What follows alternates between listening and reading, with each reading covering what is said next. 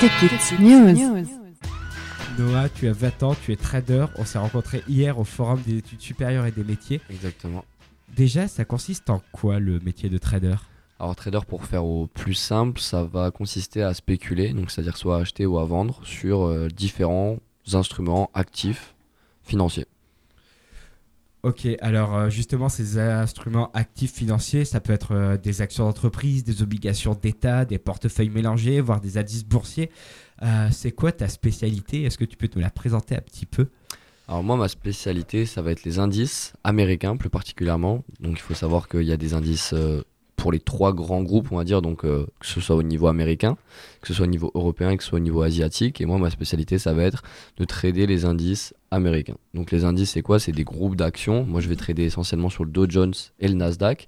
Le Dow Jones qui est le regroupement des 30 plus grandes entreprises américaines et le Nasdaq qui est le regroupement des 100 plus grandes entreprises américaines, plus axées sur la technologie. On retrouve les GAFAM, on retrouve Microsoft, Google, Facebook. On retrouvera également Tesla, donc beaucoup axé sur la technologie. C'est ça le principe même, donc des indices et un regroupement d'actions. C'est un peu plus stable que les actions.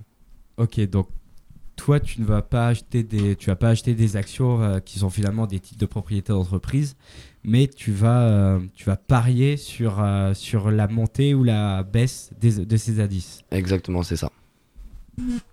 Ok. Dans une activité de trading, on doit du coup jouer avec la balance bénéfice-risque. Euh, qu'est-ce, qui te qu'est-ce qui peut te faire dire euh, là je prends des risques, là non Comment tu juges? En fait, il y a beaucoup d'éléments extérieurs. euh, en fait, toute la prise de toute la prise de décision se fait en amont de, de prendre la décision, c'est-à-dire le moment où on va cliquer pour entrer sur le marché, qu'on veuille acheter ou vendre. Il y a une tout le travail est fait en amont en fait. Le moment où on rentre en ce qu'on appelle rentrer en position, donc c'est-à-dire placer un ordre sur le marché et donc s'exposer à des risques ou à des gains potentiels, tout le travail est fait en amont. Il y a des études à faire tous les jours. Donc euh, moi je regarde euh, les graphiques tous les jours et tous les jours ça va être euh, on va regarder les annonces économiques parce que c'est hyper important sur euh, la plupart des marchés financiers. Après ça dépend, il y a certaines annonces qui vont plus ou moins impacter certains marchés. Donc c'est important de regarder déjà premièrement les annonces économiques et après moi je fais ce qu'on appelle de l'analyse chartiste. Donc c'est-à-dire que je vais repérer des zones clés qui vont m'intéresser que ce soit pour acheter ou pour vendre directement sur les graphiques et en fonction donc de la combinaison de ces deux éléments, ce qu'on appelle l'analyse fondamentale avec toute l'actualité euh, économique, géopolitique, macro, micro, etc. Plus l'analyse que je vais avoir fait sur mes graphiques, l'analyse chartiste, bah, ça va m'aider dans ma journée à prendre une décision euh, d'acheter ou de vendre ou de ne rien faire en fonction des jours et des opportunités qu'il peut y avoir ou ne pas avoir. Ok, par exemple, euh, hier on a, on a vu qu'il y avait une énorme entreprise chinoise euh, qui était menacée de faillite. Ouais. Euh, je me souviens plus du nom, mais toi tu dois t'en souvenir. Alors j'ai vu passer l'info mais j'ai- pas le nom en, en en, tête en honnêtement. quoi ce, ce genre d'information influe sur ton business? Alors, il y a hum, ce qui va influencer, donc là par rapport à cette annonce, moi dans mon trading ça n'a pas beaucoup influencé parce que bah, comme je vous l'ai dit, il y a marché européen, américain et également asiate. Et c'est pas assez interconnecté pour. euh, Ça, dé- ça dépend des fois, mais là ça n'a pas eu de grosses répercussions. Par contre, ce qui a eu une grosse répercussion récemment, c'était... euh, on est quelle journée Vendredi, c'était avant-hier, mercredi. Il y a la Fed qui est euh, la plus grosse décisionnaire en termes de taux d'intérêt, en termes de... C'est une des plus grosses décisionnaires de banque centrale en fait, c'est la banque centrale américaine et c'est la plus grosse décisionnaire au monde. Euh, la BCE en général, la banque centrale européenne, elle se fixe, elle se colle à ce que fait la Fed. Donc vraiment la Fed c'est très très important. Il n'y a, pas les mêmes objectifs aussi euh, sur la BCE et sur la Fed où la BCE veut, euh, veut contrôler l'inflation. Exactement. Et là, justement, bah, c'était par rapport à ça, c'est que depuis euh, 2023, euh, les taux d'intérêt faisaient que augmenter aux États-Unis. Et là, on est arrivé à 5,5%. Et on a eu un statu quo de la part de la Fed mercredi. Donc, c'est-à-dire qu'ils n'ont pas augmenté ni baissé les taux. Ils les ont maintenus à 5,5% en sachant que normalement, ce qu'on appelle le consensus, donc c'est ce à quoi le marché s'attendait pour 2024, normalement, ils étaient censés baisser. Donc, ce qui a provoqué une baisse énorme euh, sur les marchés financiers, qui est donc pas été une bonne nouvelle pour euh, les marchés financiers parce que taux d'intérêt qui reste à, hum, au taux auquel ils sont actuellement, ça veut dire que les actions, les personnes peuvent moins acheter d'actions, moins acheter de, de- de produits, en fait, tout simplement consommer. Et du coup, c'est une mauvaise nouvelle pour les actions américaines, donc ça fait baisser le cours des indices. Ok, est-ce que, euh, est-ce que ces actions, euh, pardon, est-ce que ces cours euh, peuvent impacter l'économie réelle? Alors ces cours sont le reflet en fait de, de l'économie, je dirais même, c'est vraiment euh, purement et durement le, le reflet de, ce qui se passe euh, dans le monde. Dès qu'on va avoir euh, des guerres, que ce soit par rapport à ce qui s'est passé malheureusement en Ukraine, euh, ce qu'il y a eu par rapport au Covid, dès qu'on va avoir un changement de président, dès que Musk va faire un gros tweet. Enfin, il y a beaucoup, beaucoup de choses qui peuvent impacter les marchés. C'est vraiment le reflet direct de, de, ce qui se passe dans l'actualité économique ou géopolitique mondiale. Quoi. Ok, sur des effets d'annonce, et, du coup, peut y avoir, euh, peut y avoir des bulles euh, spéculatives. Euh, comment on peut les repérer, ces bulles? Et euh, quand elles éclatent, qu'est-ce que ça fait? Comment on peut les repérer? C'est compliqué. Euh, en 2008, par exemple, avec les Supremes, ce qui s'est passé, il n'y a pas beaucoup de personnes qui l'ont senti. Euh, en général, hein, c'est vraiment les grosses mains, ce qu'on appelle les baleines, hein, donc euh, les personnes vraiment très très haut placées et qui sont vraiment dans les petits papiers, qui ont des informations que pas beaucoup de personnes ont, qui peuvent anticiper ce genre de chute ou de hausse, de bulles spéculatives. Mais à, mon humble niveau et à l'humble personne que je suis, c'est vraiment compliqué d'anticiper ce genre d'événement. Mais euh, comment on peut les sentir honnêtement? Il n'y a pas de enfin à part avec le, le peu d'analyse qu'on sait faire et ce qu'on va réussir à en tirer des graphiques ou des analyses économiques qui vont y avoir tous les jours c'est compliqué d'anticiper ce, ce, genre d'événement. Depuis combien de temps tu fais ça et euh, comment pourquoi tu t'es lancé là dedans ça fait maintenant un an et demi que je fais du trading et euh, avant de faire du trading donc j'étais en BTS en commerce international et je me suis lancé là-dedans parce que bah, depuis que j'ai 15-16 ans, je voulais faire de l'entrepreneuriat, je voulais être mon propre patron, travailler comme je le voulais, quand je voulais, où je voulais, avec qui je voulais. Et euh, quand j'étais pendant durant ce BTS, j'ai vraiment appris, j'ai pas appris beaucoup de choses, mais j'ai appris ce que je voulais plus faire.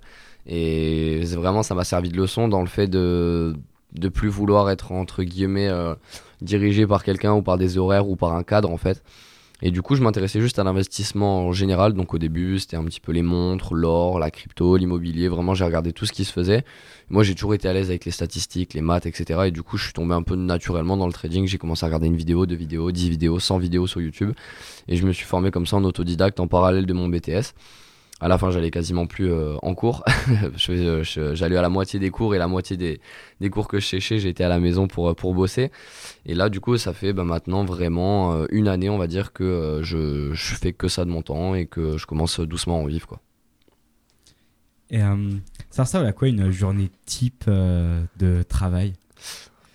Alors là, actuellement, c'est très chargé parce que on, je développe une formation qui va bientôt sortir. Mais en fait, j'ai 10 casquettes en même temps, sans vouloir me jeter de fleurs. C'est euh, vraiment, j'ai vraiment 10 casquettes en même temps parce que on est en train donc euh, de développer cette formation, mais juste en plus de cette formation, en fait, il y a tout l'écosystème qui va autour. Et là, actuellement, l'écosystème, c'est vraiment tout ce qui est axé sur les réseaux. Du coup, il y a beaucoup de tournage de contenu, de montage de contenu tous les jours.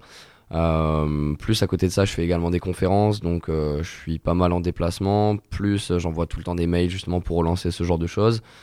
Donc si je dois vous donner une journée type, on va dire que ça commence à 7h du matin, où je me lève, douche froide quasiment tous les jours, histoire de, réveiller le corps et de, se mettre dans une mentale de, de guerrier, pour, de winner pour déchirer la journée.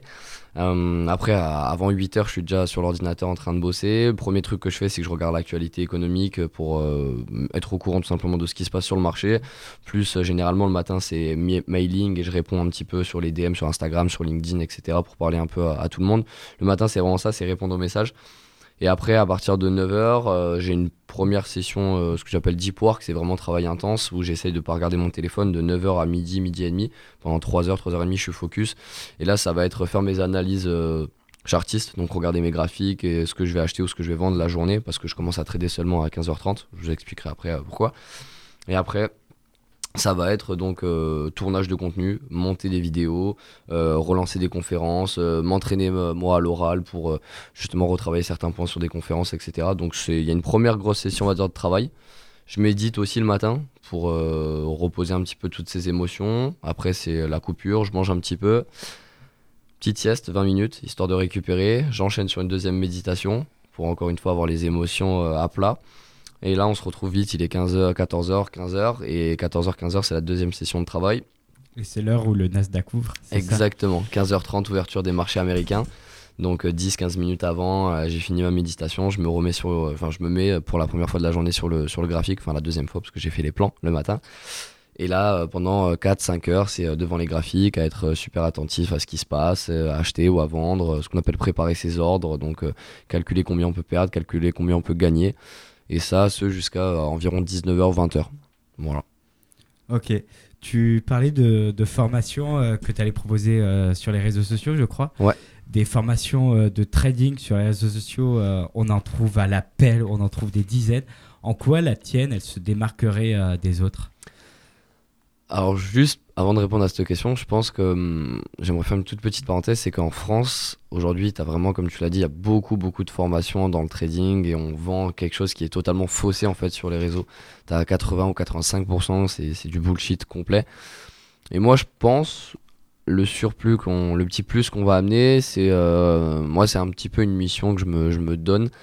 C'est euh, de transmettre euh, de la manière la plus honnête possible et la manière la plus bienveillante. C'est pour ça que j'essaye de créer du contenu gratuit aussi sur les réseaux, via YouTube, Instagram, TikTok. C'est pour ça que je fais des conférences aussi pour transmettre. Et cette formation, c'est quelque chose de quand même beaucoup plus poussé que ce qu'on peut retrouver sur mes réseaux, qu'on pourra retrouver en conférence. Donc c'est quelque chose que je monétise forcément, parce que c'est beaucoup beaucoup de travail aussi en amont. Mais ce qui est différent, je pense, c'est euh, un accompagnement qualitatif et quantitatif. Donc c'est-à-dire que dedans, tu retrouveras à peu près 10 heures de vidéo, plus 150 pages écrites, et on fera 3 lives toutes les semaines. Euh, et pour la somme qu'on propose, au vu de ce qui se propose aujourd'hui sur le marché français, on est vraiment ultra concurrentiel. Et notre objectif, en fait, c'est de prendre réellement des personnes débutantes qui connaissent pas grand-chose, voire rien du tout sur les marchés financiers, et de les accompagner, en fait, jusqu'à faire leur premier gain, jusqu'à avoir une autonomie sur les marchés financiers. Aujourd'hui, quand tu regardes la plupart de- des formations qui se fait en France, c'est vraiment, euh, on te donne des PDF et puis on te jette dans la nature, tu te débrouilles avec ça, euh, t'as payé la formation, t'as donné les PDF, euh, bonne chance quoi. Nous, notre objectif, c'est vraiment de voir l'évolution des personnes. Moi, c'est c'est vraiment ça qui va, qui va m'apporter du plaisir en fait de, de voir le retour sur investissement que tu as fait avec les personnes. Quoi. Tu donnes de ton temps, tu as mis autant de temps à faire un produit que maintenant tu délivres et ces personnes-là, grâce à ton produit, grâce à tes compétences, tes connaissances, ben, elles apprennent des nouvelles choses et peuvent réussir à dégager un revenu secondaire. Donc c'est ça l'objectif réellement, c'est d'accompagner les personnes de zéro à, à l'autonomie euh, financière sur les marchés. Ok. euh, pourquoi tu préconiserais cette formation? Est-ce qu'il y, a des- est-ce qu'il y a des gens qui, euh, pour qui le trading n'est pas fait? Je pense que le trading, honnêtement, il y a beaucoup de personnes qui peuvent y arriver parce que ça va être de la détermination, beaucoup de travail, beaucoup de patience. Mais le point, je pense, qui fait que euh, il y a que seulement 5% des traders qui sont rentables, ça il faut le savoir, c'est un vrai chiffre, il n'y a que 5% des traders qui sont rentables. Ce qui fait ce chiffre, c'est euh, la gestion des émotions en fait. On a beau être le meilleur techniquement, dans le trading, ça a beau faire 10-15 ans que vous tradez et que vous connaissez tout par cœur sur les marchés économiques, etc. Si vous savez pas gérer vos émotions, c'est ça qui fera que vous ne vous tiendrez pas pardon, longtemps sur les marchés. Parce que la gestion d'émotions, en fait, c'est ça qui va euh, nous permettre de nous dire ok, on va s'arrêter de trader à tel et tel moment parce que j'ai perdu temps et temps. On va tous les jours enchaîner des gains et des pertes. Et l'objectif, euh, c'est d'être en gain à la fin de la semaine, à la fin du mois, à la fin de l'année. Mais euh, des fois, on va avoir des semaines entières, des jours entiers, des grandes périodes de perte. Et il faut savoir justement rester solide dans ces moments de perte pour remonter la pente. Et derrière, faire confiance aux mathématiques, faire confiance aux statistiques. Euh, si on a une technique qui est bonne, normalement avec les maths et les stats, ben, c'est censé être rentable sur le long terme. Mais il y a beaucoup de personnes qui ont un tilt, donc c'est-à-dire qu'ils vont péter un plomb à un moment donné parce qu'ils perdent trop et du coup ils vont vouloir rattraper le trade, un petit peu comme au casino en fait. On perd 10 balles, on perd 20 balles, on perd 50 balles, ben, on remet 50 dans l'espoir de se rattraper, de faire le double et au final on perd et c'est un petit peu l'effet boule de neige et c'est pour ça je pense qu'il y a que 5% des traders qui arrivent, c'est la gestion des émotions pour moi qui fait, euh, beaucoup. À, l'heure où, la finance euh, ne sert quasiment plus l'économie réelle, euh, comment, euh, comment, tu peux te comment on se place éthiquement là-dedans Surtout quand on voit ce que font les entreprises américaines qui sont, à côté, qui, sont sur les marchés. On l'entendait ce matin avec, avec Atanoa, ou des, ou des groupes où il y a des banques d'affaires comme euh, JP Morgan, je ne Ouais. sais pas trop ce qu'elles financent, Ouais. ou euh, des groupes pétroliers comme Chevron qui vont encore euh, explorer, euh, explorer des, euh, des nouveaux gisements. Euh, voilà comment on se place euh, déontologiquement euh, là-dedans. Mm. Est-ce qu'il existe finalement euh, une, finance, euh, une finance verte, quelque chose qui pourrait euh, aider euh, réellement euh, les enjeux euh, de notre monde actuel? Bah alors moi, il y, y a deux choses que je vais répondre par rapport à ça. La première, en fait, c'est euh, avec ou sans... En fait, si tu veux, le marché est tellement immense que euh, moi, personnellement, je suis vraiment une goutte d'eau dans un océan, en fait. Et donc, que je sois là ou pas, on va dire même en France, je sais pas combien on va être de traders indépendants, mais on va dire un chiffre euh, X, même si on est 10 000 ou 100 000, même avec un capital X, on est vraiment encore une fois une goutte d'eau dans, un océan. Parce que même peut-être tu, réunis tous les traders que tu vas avoir en France, les traders indépendants qui traitent comme moi, par rapport à une baleine américaine qui pèse je sais pas combien de milliards, on n'est même pas à 5% de ce que cette personne-là pèse en fait. Donc qu'on soit là ou pas, dans tous les cas, le marché, ça fait euh, depuis des décennies qu'il existe et dans des décennies il existera encore. En fait, la bourse ne s'arrêtera jamais parce que c'est ce qui fait tourner l'économie mondiale. La bourse a été inventée il y a de ça beaucoup plus de temps que ce qu'on connaît aujourd'hui. Ça a été inventé à la base dans les rizières pour euh, connaître la cotation du riz. Donc ça remonte vraiment à il y a beaucoup d'années. Donc moi ma vision par rapport à ça c'est que je sois là ou que je sois pas là, dans tous les cas il se passe ce qui doit se passer et on le contrôle pas en fait. J'aime pas trop utiliser ce terme mais c'est une vérité, c'est que le marché c'est un robinet Afrique en fait. C'est-à-dire que tous les jours il y a X milliards de dollars qui sont, euh, qui sont écoulés et que tu prennes une petite partie ou pas, dans tous les cas ce sera fait avec ou sans toi en fait. Donc je suis juste partisan de prendre ma petite part du gâteau euh, et, de, de, de, rester comme ça. Mais pour répondre à la deuxième question, enfin le deuxième point que je voulais aborder, c'est que je suis d'accord avec toi quand même qu'il y a moi j'ai ce côté éthique euh, j'essaye de limiter un petit peu je suis un peu écolo sur les bords j'essaye euh, de, limiter ma, ma, consommation en général donc pour répondre à ta question il y a quand même un business éthique c'est à dire qu'aujourd'hui avec euh, tout ce qui va être énergie, énergie renouvelable, euh, l'intelligence artificielle aussi qui, qui, euh, qui est controversée, on en a parlé hier, mais qui apporte beaucoup de positifs quand même dans notre monde, euh, l'écologie, les énergies renouvelables, etc. Il y a beaucoup de sociétés qui sont aujourd'hui créées et qui sont rentrées en bourse et qui sont cotées également avec la crypto-monnaie, etc. Enfin, d'autres sortes d'investissements. Il est possible aujourd'hui d'investir dans un business de développement durable, dans quelque chose de plus éthique. Ça, c'est possible. Ok, mais il faut que tu sois conscient parce que j'imagine que ce pas les placements les plus, les plus rentables. Bah, ça dépend en fait, il faut vraiment bien se renseigner, mais il y a des projets en, intelligence artificielle et en, et en, énergie renouvelable qui sont très très prometteurs et c'est le genre d'investissement où tu peux facilement faire des x5, x8, x10 sur ta mise de départ. quoi.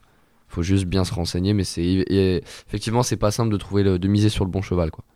Ok, merci Noah euh, d'avoir répondu à, à mes questions. Et puis on, va bientôt se quitter en matinale. Aujourd'hui, eh bien, euh, c'est la chandeleur. Voilà, et comme on dit à la chandeleur, à la chandeleur, l'hiver meurt ou reprend vigueur.